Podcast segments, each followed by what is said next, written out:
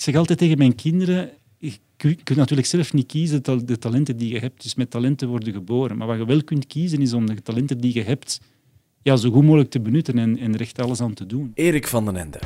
Een van zijn talenten met financiën bezig zijn. Hij is CFO van Telenet sinds 2018. We noemen dat dan het gele bloed. En dat gele Telenetbloed loopt door de aderen van Erik van den Ende. In deze podcast praten we met CFO's van Bel20 bedrijven. En in deze aflevering hoor je de Chief Financial Officer van Telenet. Ook al was het niet per se de kinderdroom van Erik van den Ende. Ik ben ingenieur van opleiding, dus uh, ik ben er een beetje... Als toemelings is misschien een heel groot woord, maar nee, ik, ik ik heb een technische opleiding, dus dat was niet echt een kinderdroom. Een kinderdroom was uh, F-16-piloot worden, zoals uh, waarschijnlijk zoveel jongens destijds. Hij heeft nu zelf twee kinderen. En uitleggen aan hen wat hij precies doet, dat is niet altijd even simpel. Natuurlijk, als ze heel klein waren, dan zeggen je ja, papa telt de centen. Hè, dus zeker toen ik nog treasury deed, dat in zekere zin ook wel waar als je cash management doet. Uh, maar ja, nu is dat dan uh, ja, ervoor zorgen dat inderdaad ja, het bedrijf goed beheerd wordt en uh, dat al onze rekeningen kloppen. En nog altijd ook wel zien dat we effectief de centen goed beheren. En hij had even goed reparateur kunnen worden bij Telenet. We hebben nog een dvd-speler, dus dat laadje ging niet meer open. En dan heb ik toch, toen had ik veel tijd, maar ik had er ineens ook zin in, dus heb ik samen met mijn zoontje dat opengewezen en toch dat proberen te maken. Dat is ook zo, omdat vaak zaken die kapot zijn, dat is toch vaak eenvoudig. Dus ik dacht, als dat hier open doe, dan ga ik dat, eigenlijk, ga dat wel direct vinden. Ik heb er eerlijk gezegd heel lang achter moeten zoeken, maar het is wel uh, gelukt. En ik was ineens held voor mijn zoontje, dus het was een goede investering. Maar hij houdt zich meestal dus bezig met de investeringen van Telenet. Hoe kijkt een CFO dan naar zijn eigen bedrijf? Goh, Telenet is denk ik in de eerste plaats toch een groot bedrijf in Vlaanderen, echt een echt Vlaams bedrijf. Um, dus een CFO begint toch altijd met de financiële cijfers. Hè. Dus eigenlijk ja, we zijn voor een deel ook in Brussel en in, Wallonië aanwezig, maar natuurlijk het hart van het bedrijf ligt in Vlaanderen.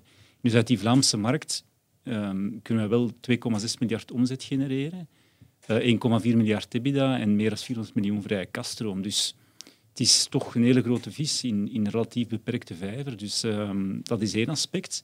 Ik denk ook als je kijkt naar de uh, waarde van het bedrijf, wij hebben 5 miljard schuld. Hè. Dus uh, als je kijkt naar de uh, enterprise value of de bedrijfswaarde, dat is bijna 9 miljard, hè, dus ongeveer 4 of 5 uh, equity aandeelhouderswaarde.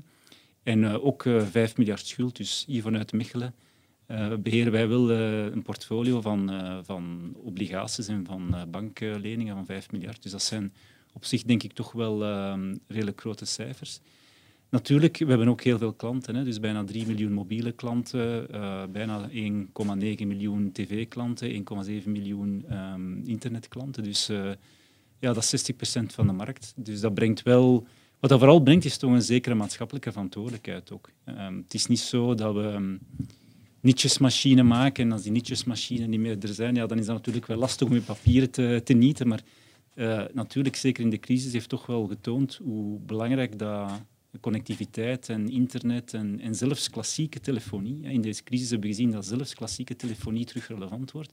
Dus dat brengt toch een grote maatschappelijke eh, verantwoordelijkheid mee om de mensen geconnecteerd te houden. Maar ook, we hebben 3300 eh, medewerkers op de payroll, maar natuurlijk heel veel um, leveranciers ook. Hè, dus ook op vlak van werkgelegenheid en ook qua uh, bijdragen aan, aan de belastingen. Dus we betalen meer dan 100 miljoen uh, belastingen per jaar. Um, wat toch ook, ja, dus op vele zaken, eh, op vele vlakken dragen toch wel bij aan de maatschappij. Dus dat proberen we toch op een zo goed mogelijke manier te doen. Ja, ik, ik kom al heel lang in dit huis hier. Um, en ik herinner mij gesprekken met uh, illustere voorgangers van u als Leo Steenbergen, ja, ja. Waar hard gevochten werd om het bedrijf te laten overleven, ja. maar waar er vooral een uh, telenet was met een ja, een start-up mentaliteit en, en innovatie. En als ik nu die indrukwekkende cijfers hoor, wat is daarvan overgebleven van die mentaliteit? Hoe, hoe, hoe start-up, hoe, hoe entrepreneurial is het bedrijf? Ik, probeer, ik denk natuurlijk, we zijn heel groot geworden. Hè, maar um, ik denk wat Tilnet wel goed doet, is zo'n beetje de kracht van een grote olietanker, uh, maar toch met de wendbaarheid van een klein zeilschipje. En Um, ik moet ook zeggen, er zijn hier ook heel veel initiatieven. Hè. Dus we hebben verschillende innovatie-initiatieven. En dus als je ziet eigenlijk waar onze eigen medewerkers mee, mee alleen naar voren komen, is dat toch wel redelijk, redelijk, impressionant. En dat is dan niet altijd op, ik zal maar zeggen, op vlak van nieuwe technologieën of nieuwe producten, maar ook echt in het hart van de business zit heel veel creativiteit. Uh, ik herinner mij een van onze datamensen die ook in het finance team zat. En die dus echt met data bezig was. Die had dan, ja, dat was een ingenieur en die had een heel mechanisme met, met een, lange steel en met, met een beetje elektronica gedaan om eigenlijk in onze um, warehouses, in onze opslagplaatsen, eigenlijk efficiënter de, de stok te kunnen scannen. En want natuurlijk, ja, modems komen binnen en gaan buiten. Wij hebben uh, ja, smartphones, heel veel stokrotatie. En natuurlijk een goede stok houden. Natuurlijk voor, voor, voor, zowel voor de operaties, maar ook voor de financeafdeling is dat wel heel belangrijk. En dan, ja, die had dat dan gezien op een gegeven moment en dan was hij beginnen knutselen. En, en allee, daar kwam ik weet niet een goede oplossing uit. En dat zien we eigenlijk op heel veel zaken. Dus ook, natuurlijk ook op vlak van producten. Hè, waar we bijvoorbeeld vorig jaar ook in de crisis eigenlijk een um, dienst hebben gelanceerd om via de tv, vooral dan voor ouderen eigenlijk in contact te kunnen blijven. Een soort van WhatsApp, maar dan eigenlijk via tv wat voor uh, veel mensen toch heel relevant is. Er zit toch heel veel uh, innovativiteit in het, uh, in het bedrijf. Natuurlijk, het is wel zo dat we zijn groot geworden. Dus dat betekent dat het... het is wel een spanningsveld om die innovativiteit goed te kanaliseren. Hè, want natuurlijk, dat is altijd zo'n beetje... Dat wordt een beetje naar de kern getrokken. En die, die kern is natuurlijk heel groot en die gaat op zijn gestaag ritme.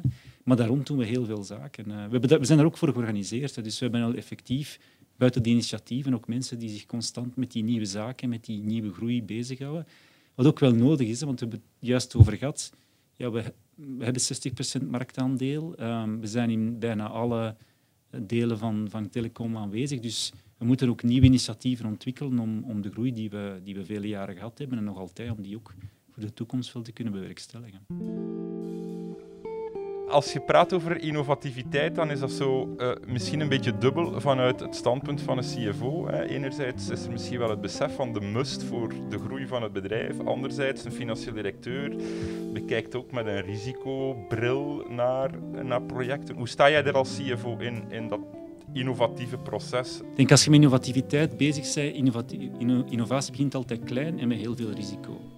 En dus meestal heb je zaken in je bedrijf die groter zijn, die stabieler zijn, maar die ook uh, ja, misschien minder groei kennen en meer voorspelbaar zijn. En je hebt een aantal initiatieven die je daar rond toe. Ik denk dat je moet dat op een portefeuillebasis uh, bekijken. Hè. Met andere woorden, je moet aanvaarden dat als je tien nieuwe zaken doet, dat er daar waarschijnlijk ja, uh, zeven echt een total failure gaan zijn. Ene, die doet het wel zus en zo, maar niet fantastisch. En hopelijk heb je echt twee zaken die binnen tien jaar heel groot kunnen zijn. Dat is een manier om naar te kijken. Ik denk dat ook belangrijk is om altijd, als je naar rendementen en um, zowel voor het stabiele deel van je business als het groeigedeelte van je business kijkt, moet je altijd wel risk-adjusted returns in rekening nemen. Met andere woorden, je moet eigenlijk, um, zeker als je kapitaalsalocatiebeslissingen gaat nemen, hè, stel je voor, je hebt die tien projecten en je hebt maar x aantal euro's om te besteden, ja, om daarin beslissingen te, te nemen, mocht je natuurlijk niet zomaar zeggen van oké, deze heeft allez, een rendement van, van, van 18% en andere 14%. Natuurlijk, als die investering van 18% echt exponentieel veel meer risico inhoudt, ja, dan is het waarschijnlijk beter om in diegene van 14 te investeren. Dus ik denk dat zijn een aantal technieken. Wat we ook proberen te doen met nieuwe investeringen, is echt um, hele duidelijke milestones te doen. Want vaak, ja, het is niet zo dat, dat um, zo'n innovatie ja, dat brengt veel onzekerheid met zich mee. Met andere woorden, je kunt niet mooi een spreadsheet doen waar dat perfect uitkomt van oké, je moet die en die beslissing nemen. Maar het is wel belangrijk om te zeggen, oké, dat zijn de milestones. Dat is ook de financiering en de middelen die we er gaan uh, tegenover stellen. En dan echt op geregelde tijdstippen met voldoende discipline te zeggen van oké, zijn we er nu geraakt, ja of nee. Als we er niet geraakt zijn, denken we dat we op een credibele manier terug op het pad kunnen geraken naar de volgende milestones te gaan, ja dan nee. En als dat niet zo is, moeten we ook gewoon durven van de stekker eruit te trekken. En, en die, die, investeringen die gemaakt zijn, zijn dan een beetje een sunk cost. Ja. En, maar dat is eigenlijk, denk ik, toch de manier om naar te kijken. Ja. En het feit dat je als Telenet uh, beursgenoteerd bent, zelfs in de Bel 20 staat, heeft dat een rem op dat innovatiegedrag, omdat er toch met wat meer argusogen en met vergrootglas naar jullie cijfers en jullie ja, bewegen, gaan en doen en laten uh, gekeken wordt? Ik denk op de beurs genoteerd zijn heeft voordelen en nadelen. Duidelijk, alleen liquiditeit is zeker een voordeel en ook alleen, in principe een, een, continue waardering van het bedrijf. Het heeft natuurlijk ook een aantal inherente nadelen. Het feit dat je inderdaad per kwartaal resultaten moet geven. ja, neemt wel met zich mee dat, je daar, dat dat wel een relevante tijdsperiode is. Met andere woorden, ja, je moet dat wel uh, ook managen. Nu, ik denk niet dat dat mag verhinderen om toch op lange termijn de juiste beslissingen te nemen. Um, ik denk het is een kwestie van de grote boot in de juiste richting te laten varen, te zien dat die goed vaart en daar dan allee, initiatieven naast te zetten die voor 10, 5 à 10, 15 jaar eigenlijk uh, voor de groei kunnen zorgen. Dus ik denk niet dat dat op zich, uh, er zijn voorbeelden genoeg, het, op zich kan dat geen rem zijn. Het is gewoon op de juiste manier ermee om te gaan. De beurs, wat wij proberen te doen met Tilnet en zeker ook de financiële afdeling, is om waarde te creëren op lange termijn. En een beurs is volatiel en een beurs is aan heel veel elementen onderhevig die niet altijd rechtstreeks iets te maken hebben met je eigen bedrijf of zelfs niet eens met de macro-economische omgeving. Uiteindelijk een beurs is een plaats waar vraag en aanbod bij elkaar komen en daar kunnen heel veel zaken op uh, spelen. Hè. Ik denk dat we ook wel gezien hebben recentelijk, uh, alleen in Amerika, dat, dat er toch soms... Het feit dat de markten efficiënt zijn is vaak waar, maar zeker niet altijd. Dus je kunt je bedrijf... Ik denk dat het geen goed bedrijf is om, om, om een bedrijf te, aan te sturen puur op basis van een beurskoers. Het is andersom. Ik denk dat je een goede strategie moet hebben, dat die strategie waarde moet creëren op lange termijn, dat je daarop moet werken en dan zal ook de waardering op een beurs wel volgen, maar niet andersom. Dus... Ja, maar, maar heb je toch niet zoiets als zo die op het einde van de werkdag de, de koers omhoog is van hm, een goede dag had ze. Ik ga tevreden naar huis en we gaan een goed flesje wijn open doen vanavond. Goh, het is wel zo natuurlijk als je investor relations eh, meetings hebt gehad en dus je spreekt met investeerders en ik zou niet zeggen de dag zelf, want niemand treedt natuurlijk op de dag zelf. Um, maar um, ik denk, ik denk je mag, succes moet je niet afmeten alleen aan een beurskoers. Ik denk dat er veel elementen daarin zijn. Uh, natuurlijk, een stijgende beurskoers betekent wel dat de markt ook erkent dat je waarde aan het creëren bent, dat je waarschijnlijk de juiste strategie hebt, dat je de juiste resultaten hebt. Dus dat volgt van werk. Maar uh, het is niet andersom. Het is, uh, um, het is maar een momentopname uiteindelijk, een beurs. En je ziet, zoals ik zeg, soms stijgt de koers heel snel zonder heel, allee, duidelijk te zijn waarom. Soms daalt een koers ook heel snel zonder echt duidelijk te zijn waarom. Ja, als je, zo kun je het bedrijf niet managen, hè, want dat heeft geen zin. Je moet echt op lange termijn. Maar hebt u zelf nog niet een vraag gesteld als die beurskoers begint te dalen van verdikken, ik heb het slecht uitgelegd, ze hebben het niet begrepen, uh, mijn boodschap is niet overgekomen? Nee, maar wat we wel, nee, dat niet. Maar wat we wel proberen te doen met investeerders is echt wel in dialoog te gaan van oké, uh, de zaken die we doen, hè, zijn dat de juiste zaken? Zouden de zaken anders doen? Dat is iets dat wij echt effectief willen doen. Dus als ik met investeerders praat, natuurlijk als je die mensen laat doen, dan, dan bombarderen die een uur vragen op. Ik probeer altijd wel om toch tien minuten eigenlijk ook uh, ja, een beetje input te krijgen van oké, vind je dat een goed idee? Ik zal nu maar zeggen, bijvoorbeeld, we hebben nu juist One and One Up gelanceerd. Daar komen uiteraard heel veel vragen over. Van, wat is de commerciële propositie, wat betekent dat op vlak van uw, van uw inkomsten en zo. Dus uiteraard antwoord je daar heel veel vragen op, maar natuurlijk, die investeerders hebben ook vaak perspectieven van andere industrieën of van andere landen. Dus ik probeer wel altijd toch ook om een beetje feedback te krijgen, om, um, om wel te begrijpen wat eigenlijk investeerders drijft. En dat is uiteraard wel nuttig ook om, om te verwerken in de strategie van het bedrijf. Het is zeker dat er af en toe druk komt kijken bij de job van CFO. Absoluut, er is veel druk. Wanneer komt die boven? Ik denk vooral als ik op het uh, tennisveld uh, tegen een bal sla, en iets harder wil slagen dan dat eigenlijk de bedoeling is. Dus uh, ja, effectief. Hè. Um, het is een groot bedrijf. We zijn ook altijd met heel veel zaken bezig. Dus zeker als je de voorbije jaren hebt gezien, hebben we heel veel overnames gedaan. kleine overnames, grote overnames. Maar het bedrijf groeit wel. Ik zeg het, daar, komen wel heel veel zaken bij te kijken. Um, dus we hebben ook gesproken, ja, de beurs uiteraard, je moet wel zien dat er elke kwartaal je cijfers liggen. Je moet ook um, daar altijd mee in conversatie gaan. Dus dat, dat brengt inderdaad wel zeker druk met zich mee. Wakker leek er niet van. Dat is misschien een van mijn sterktes, dat ik wel goed kan slapen. Maar ik merk wel, ja, een keer uh, goed tegen een bal slaan, dat helpt soms wel. Um, maar natuurlijk, bij tennis gaat het niet over hard op een bal te slaan, maar juist op een bal te slaan. Dus daar uh, gaat het dan soms wel eens mis dat je zegt van oh, kan ik hier uh, alle frustraties eruit kloppen en dat dan, dan toch buiten gaat. Ik probeer wel in topvorm te zijn op vlak van conditie en ik loop achter echt elke bal. Dus je moet niet één of twee keer in de winner spelen tegen mij om een punt te maken, maar vijf of zes keer. En dan zie je toch, als je dat een heel match doet, dat mensen soms enerzijds moe worden, maar ook wel een beetje moedeloos en nerveus. Dus het is niet altijd noodzakelijk degene met de beste techniek wint, maar degene die soms ja, betere conditie heeft of die ook mentaal... Tennis is evenveel mentaal spel als, een, als eigenlijk een, fysiek spel. Hè. Dus um, ja. probeer gewoon zo goed mogelijk te spelen en dat, dat, dat lukt dan soms toch wel. En voor die fysiek moet je natuurlijk tijd hebben. En dat is soms moeilijk te combineren met lange werkdagen. Het is eh, wel meer dan 12 uur per dag, ja.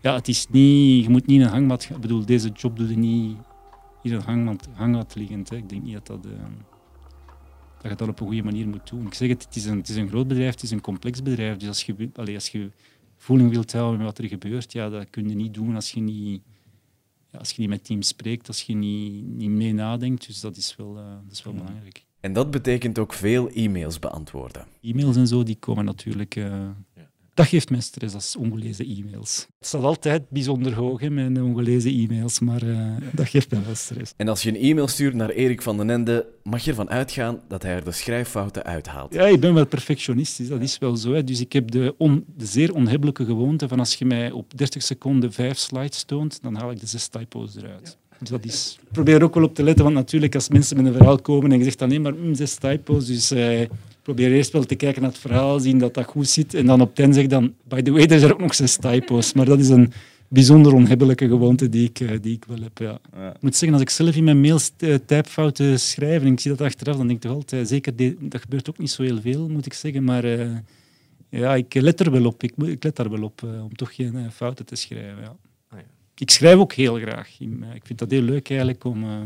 Ik schrijf ook een wekelijkse nieuwsbrief naar mijn team. Alleen nieuwsbrief eigenlijk. Op het einde van de week zijn we ook mee begonnen in corona, omdat het dan heel moeilijk is om eigenlijk de teams samen te houden. Dus we zijn begonnen met eigenlijk op wekelijkse basis een eh, overzicht van de activiteiten. En dan, dan schrijf ik vaak een introotje bij. Dat vind ik wel heel leuk. Geen schrijffouten maken, dat is dus een pluspunt. Maar welke kwaliteiten zoekt hij dan bij de mensen in zijn team? Op wat let hij als hij nieuwe mensen aanneemt? Het is denk ik ten eerste motivatie en, en, en ingesteldheid.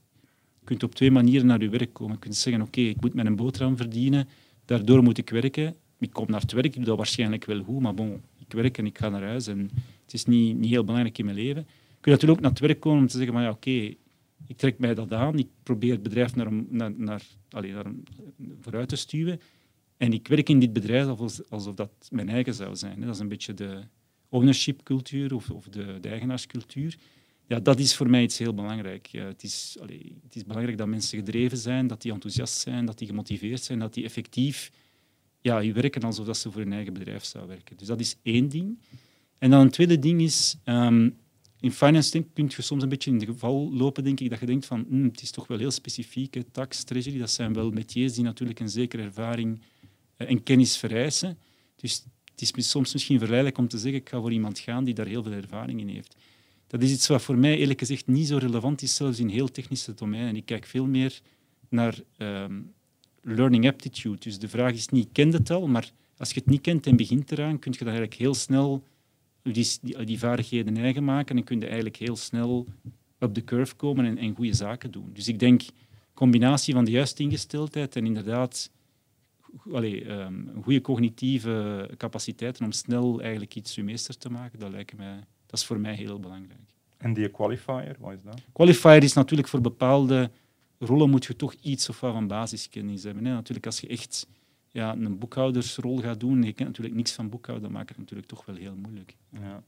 Ik denk wat we proberen te doen binnen finance is, zeker als je jong start, is, is een groeipad te geven, een leerpad. Wat we proberen te doen is, oké, je komt misschien in een bepaalde rol binnen, je doet die een tijdje, je leert, je, je levert ook resultaten af en we proberen van onze mensen zoveel mogelijk te laten roteren. Dus dat is ook iets waar we effectief, waar ik naar kijk, dat is een van, van de belangrijkste KPI's in mijn dashboard op vlak van, van people, dus onze interne rotatie. En we kijken die rotatie op verschillende manieren. We kunnen ehm, verschillende rollen doen binnen finance. Het is ook zo, ik ben verantwoordelijk niet alleen voor finance, maar ook voor aankoop, supply chain, strategie, M&A. ehm, dat is zo denk ik. Dus dat geeft ook eigenlijk... eh, wholesale, sorry, ik vergat wholesale. Dus eigenlijk de diensten die we verkopen niet aan eindconsumenten, maar aan andere operatoren. Dus dat is ook wel een beetje scope om verschillende zaken te doen. Dus we proberen mensen verschillende ervaringen te geven, echt ofwel in bepaalde, in, in bepaalde takken van finance, ofwel in strategie en, of, of M&A. Wat we ook heel actief proberen te doen, is mensen vanuit finance te laten doorgroeien naar de business. Dat kan soms zijn, zal maar zeggen, een business controller van het netwerk. Die nemen vaak functies op in de technische afdeling, maar ook aan de marketingkant hebben dat.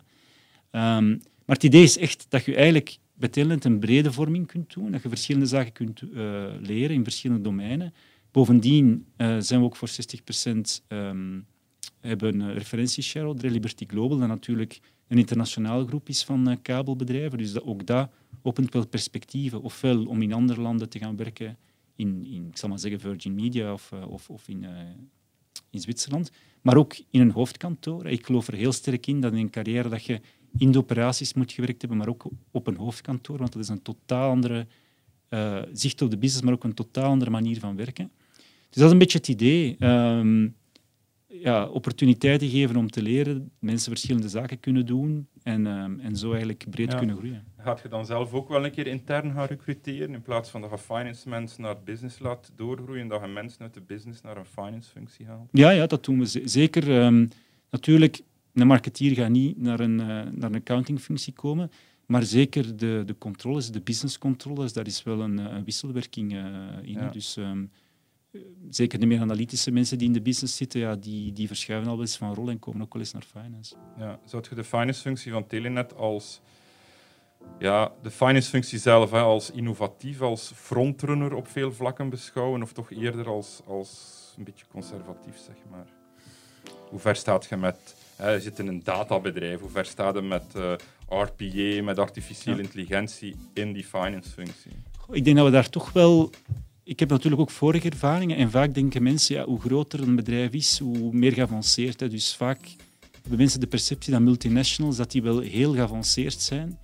Ik denk dat dat niet altijd waar is. Hè. Het is vaak dat je wel wat legacy meeneemt en, en allee, in meerdere landen houden we dat soms ook wel wat tegen. Dus ik denk dat we bij Telnet toch wel daar wel goed in, allee, uh, toch een voortrekkersrol kunnen spelen in, in, in de Belgische markt. We zijn met RPA bezig, we hebben robots. Um, data is iets waar we Stilnet heel sterk op inzetten. Um, waar we, ook, we hebben natuurlijk ook veel data, dus Stilnet is een heel interessante ervaring als data scientist om te komen werken. Hè, want uiteraard, het netwerk genereert heel veel data. Um, en ook daar doen we toch wel echt geavanceerde zaken. Uh, die ook, het mooie daarvan is, is dat die ook worden ingezet om echt business results te genereren. Dus um, die algoritmes die daar gebruikt worden, die, die, die zorgen voor meer efficiënte campagnes ook bij de overname van het Base-netwerk, dus eigenlijk het, um, het overzetten van de klanten van onze oude leverancier naar het eigen Base-netwerk, ook dat was volledig op basis van data en usage data gegaan om te zorgen dat...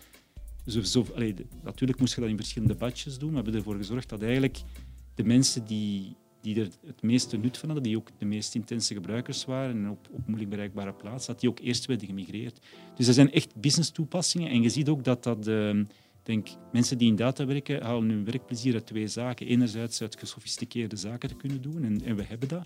Maar anderzijds ook echt een resultaat te zien en te kunnen zeggen van ja, oké, dankzij mijn analyse hebben we dat kunnen doen in die campagne of, of dat. Dus dat is iets dat bij Telnet echt, waar we al vele jaren aan bouwen en, en, en waar we echt mooie resultaten hebben. En waar we ook zien dat in een markt die toch heel snel beweegt, hè, waar mensen heel snel van werkgever veranderen, dat mensen ook echt bij ons wel blijven. Uh, dus het verloop is daar eigenlijk bijzonder laag. Dus uh, ja, we werken toch op vele vlakken. Hè. We zijn een heel nieuw RP-systeem aan het implementeren. We zijn met RPA bezig. Uh, we kijken ook naar verschillende tools. Dus automatisatie is wel iets dat bij ons hoog op de radar staat. Erik van den Ende werkte eerst voor Telenet. Is daarna naar AB InBev gegaan en is daarna teruggekomen naar Telenet om CFO te worden. Ik ben inderdaad twaalf jaar weg geweest en ik kwam terug en dan dacht ik van ja, ik zal het waarschijnlijk toch nog wel een beetje herkennen.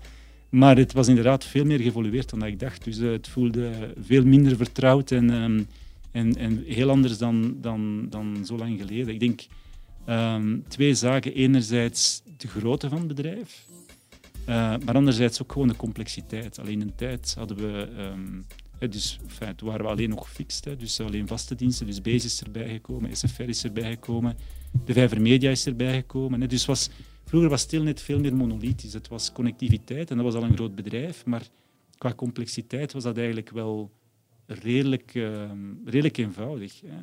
Ook, ook, ik zal maar zeggen, bijvoorbeeld op vlak van consolidatie. Ja, we toen misschien, ik weet het niet, misschien vijf of zeven entiteiten, maar het was gewoon Telnet. Ik zeg het nu, we hebben daarbij, we hebben de Vijver Media, we hebben, uh, we hebben nu een joint venture, we hebben ook heel veel joint ventures, hè, omwille van die innovatie. Dus eh, dat is een, een, een, constructie die we daar vaak wel voor gebruiken. En maar natuurlijk, al die zaken moeten geconsolideerd worden of zo verwerkt worden. Dus de, de complexiteit, zowel financieel technisch, maar ook gewoon strategisch, is, is, is, ja, is onvergelijkbaar eigenlijk met twaalf jaar geleden. En wat is een best practice die je meegenomen hebt van ABN InBev, die je absoluut hier bij Telenet ook wil realiseren en die gaan realiseren zijn? Ik denk, um, wat ik ook wel geleerd heb, en, en, ik moet zeggen, dat was eigenlijk een van de meest interessante uh, zaken in, in, mijn overstap, want ook ik probeer echt, mijn objectief in mijn carrière is ook altijd om zaken bij te leren. Ja, het feit dat die industrieën zo verschillend zijn, ik had dat eigenlijk niet gedacht, maar, maar fast-moving consumer goods werkt totaal, totaal anders dan telecoms. Um, een van de redenen is dat ja, bij, bij, in telecom zaken heel uh, erg, afhankelijk zijn van elkaar. Dus je kunt geen beslissing nemen in marketing zonder dat die een repercussie heeft op je IT-systeem en op je netwerk en op je customer care.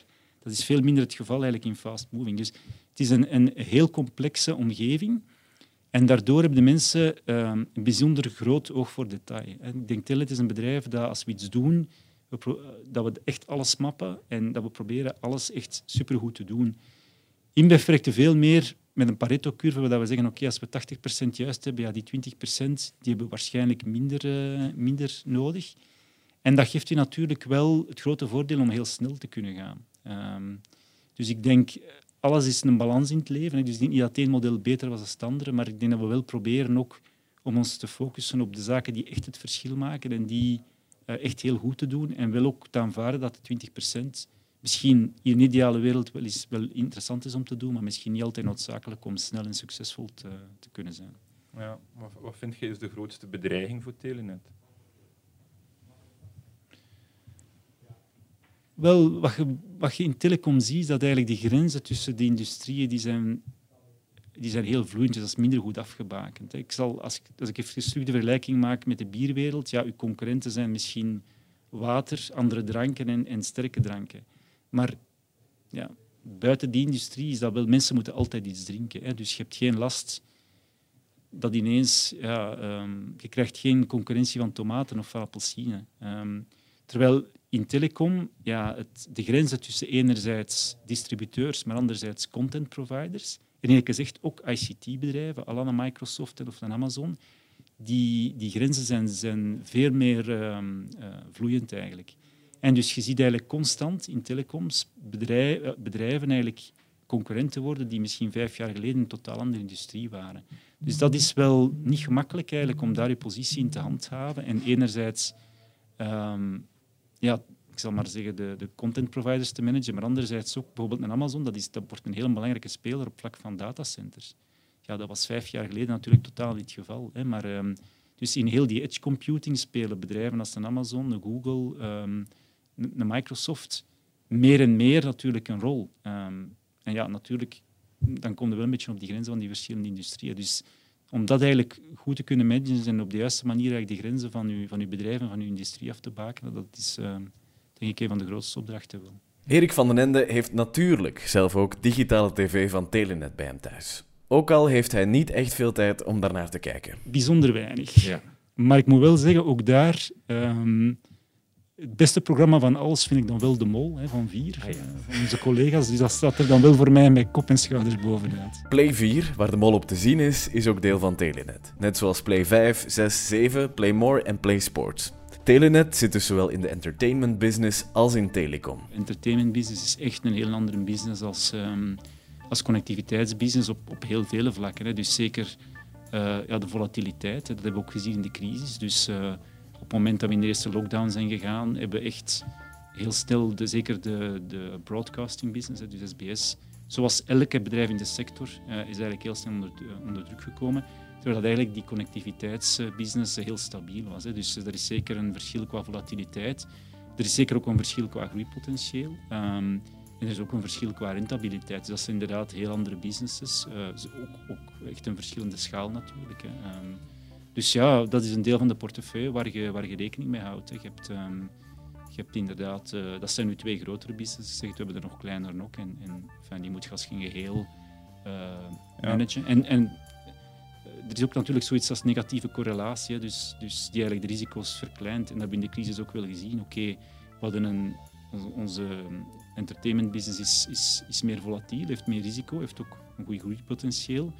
Als je natuurlijk in een negatieve cyclus van de economie komt of in zo'n crisis, dan voel je dat wel. Maar dat hebben we dan kunnen compenseren met eigenlijk uh, ja, het andere deel van ons business dat veel defensiever is. Dus vanuit een risicoperspectief zijn die wel heel complementair. Hoe, organiseer jij dan je finance-functie om met die verschillende businessen toch voldoende voeling te hebben en daar met de juiste KPI's en de juiste analyses uh, antwoorden te geven op de vragen?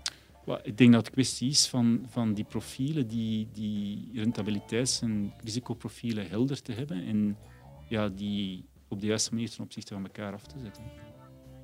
Ja, dus uw finance-functie is zeer gecentraliseerd ten opzichte van die business eigenlijk. Je kunt geen beslissingen maken tussen verschillende delen van je business als je natuurlijk geen, geen, geen centraal view op, op, op, ja, wat de lange termijn doelstellingen zijn, hoe dat die zich bewegen. Als je die informatie niet hebt, is dat natuurlijk onmogelijk. Dus je moet wel de nodige elementen in van je portefeuillebeheer centraal hebben om dat op de juiste manier te kunnen doen. Dus capital allocation, of allez, het, het, het uh, allokeren van zowel operationele als kapitaalsinvesteringen, dat is wel iets dat we proberen om, om toch uh, centraal te doen.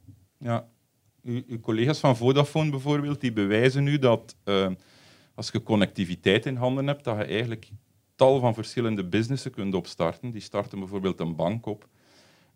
Hoe, zie jij dat potentieel van Telenet? Waar zien jullie die groei? Is dat, is dat allemaal mogelijk, zo'n dingen?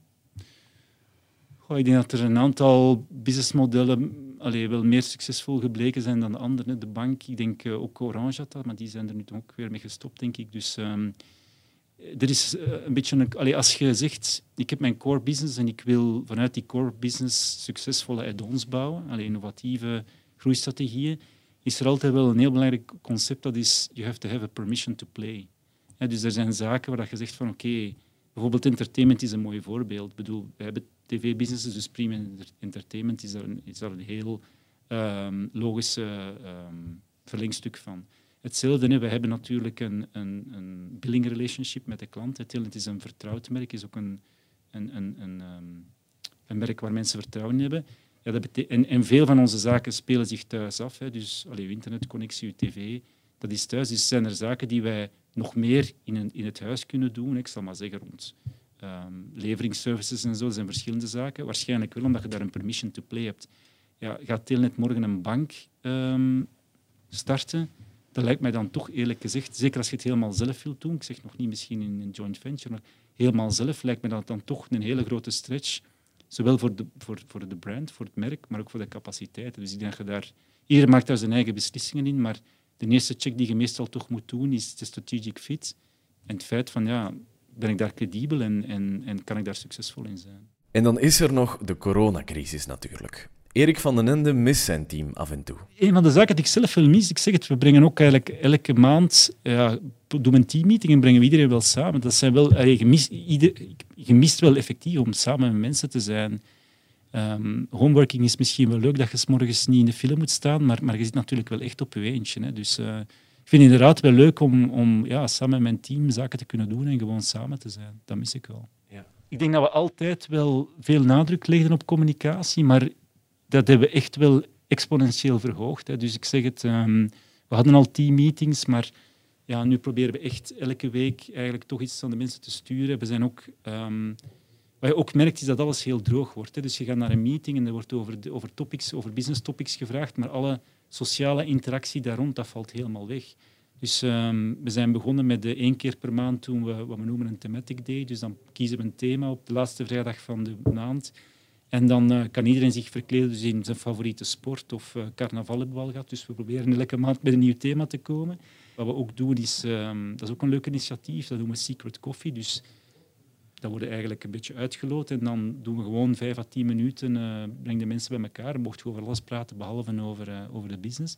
Dus dat soort zaken zijn wel veel meer gaan doen, omdat je ziet dat iedereen eigenlijk die, die samenhang en die, ja, dat gele bloed, dat, dat wel hier stroomt, dat is moeilijk om dat te laten stromen als je alleen eigenlijk uh, ergens op je broodje zit. Dus dat proberen we wel erg te doen. Ja. En wat was u verkleed?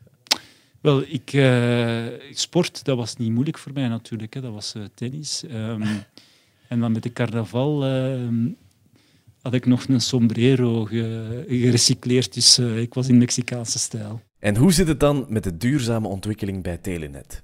Ik ben zelf een groene jongen. Hè. Um, we proberen daar toch ook um, eigenlijk op verschillende dimensies, dus niet alleen op vlak van, van omgeving, maar ook sociaal, eigenlijk onze verantwoordelijkheid te nemen.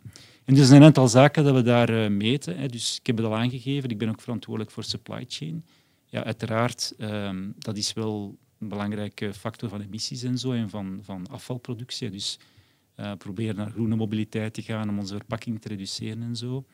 Um, trouwens, een van de zaken die we ook, waar Telenet echt leider in is, is, is in sustainability. We zijn eigenlijk al, vele jaren leider in de Dow Jones ranking. Dat is, die gaat dan eigenlijk per sector kijken van um, een heel uitgebreid criterium. Uh, wie doet dat goed en niet? Dat zijn we eigenlijk al vele jaren um, nummer één. Maar dus zeker op vlak ook van uh, mobiliteit en zo, dat is iets dat ons wel na ons hart ligt. Dus we zijn al twee, drie jaar geleden eigenlijk beginnen te meten, elke maand, hoeveel uh, mensen van ons team minstens één keer per maand niet met de wagen komen. Dus uh, je mocht fietsen, je mocht met openbaar vervoer komen, je mocht lopen. De Leir ligt hier vlakbij, dus je mocht ook per kajak en kano komen. Dat is niet zo heel populair, maar zeker... je ziet ook wel dat dat echt wel resoneert met mensen. Hè. Dus het fietsen, daar worden dan direct wedstrijden georganiseerd en rankings van wie dat het meeste komt en zo. Dus dat, is wel, dat proberen we wel te doen, dus we letten daar wel echt op. Uh, ik ben ook sustainability ambassador voor Telenet. En u zelf, als, want je bent een groene jongen, zegde, vertaalt ja. zich dat in het feit dat je iedere dag met de trein naar Mechelen komt, met een Tesla naar het station rijdt en thuis in de moestuin zit te werken om eigen gekweekte groenten te Nee, nee, nee. nee, nee. Dus, uh, het is wel zo dat ik inderdaad met een elektrische wagen rijd. En zelfs al heel vroeg. Dus ik heb ooit zelfs met een i3'tje rondgereden, dat dan maximum 90 kilometer doet. Dus waar je elke keer als je ermee rijdt, drie vierde van de rit bang hebt dat je gaat stilvallen. En 90 kilometer is niet ver. Maar uh, ik bedoel effectief. Dus ik kom wel, probeer uiteraard geregeld dan zelf met de fiets te komen. Um, ik ben ook al een paar keer zelfs gelopen naar het bedrijf. Um, Hoeveel kilometer is dat dan? Uh, wacht, 11, dus 11 heen en 11 terug. En hoe kijkt Erik van den Ende naar de toekomst? Wel, ik denk als CFO moet je, moet je zorgen dat je mee aan, aan de pen houdt op het, uit, uh, op het uittekenen van de plannen, zeker ook op lange termijn. Hè. Dus een meerjarenplan is iets dat we wel heel grondig doen. En eerlijk gezegd, ja, de PNL die er aankomt of, of, of, of de spreadsheet is maar het eindrapport. Je moet echt de tijd nemen om na te denken van oké, wat moet ik hier gaan doen op vlak? Wat zijn mijn uitdagingen? Wat zijn mijn sterktes? Alleen een SWOT-analyse. En op basis daarvan uw, strategie te bouwen. En finance kan daar een heel belangrijke rol in spelen, in te zorgen dat je naar de juiste zaken kijkt en met de juiste analyses komt. Dus dat heeft inderdaad niks met een PNL te maken, maar echt uh, de juiste businessinzichten naar voren te krijgen op vlak van technologie. Dus er komen heel veel zaken op ons af, 5G, glasvezel eventueel, dus om daar de juiste inzichten rond te krijgen. Hetzelfde qua consumenteninzichten. Uiteraard wordt dat wel in marketing gedaan, maar om dat te vertalen naar de juiste producten en ook de juiste proposities naar de klant, ja, daar moet je wel mee aan de, tafel zitten om te zorgen dat dat op een, op een goede manier gebeurt.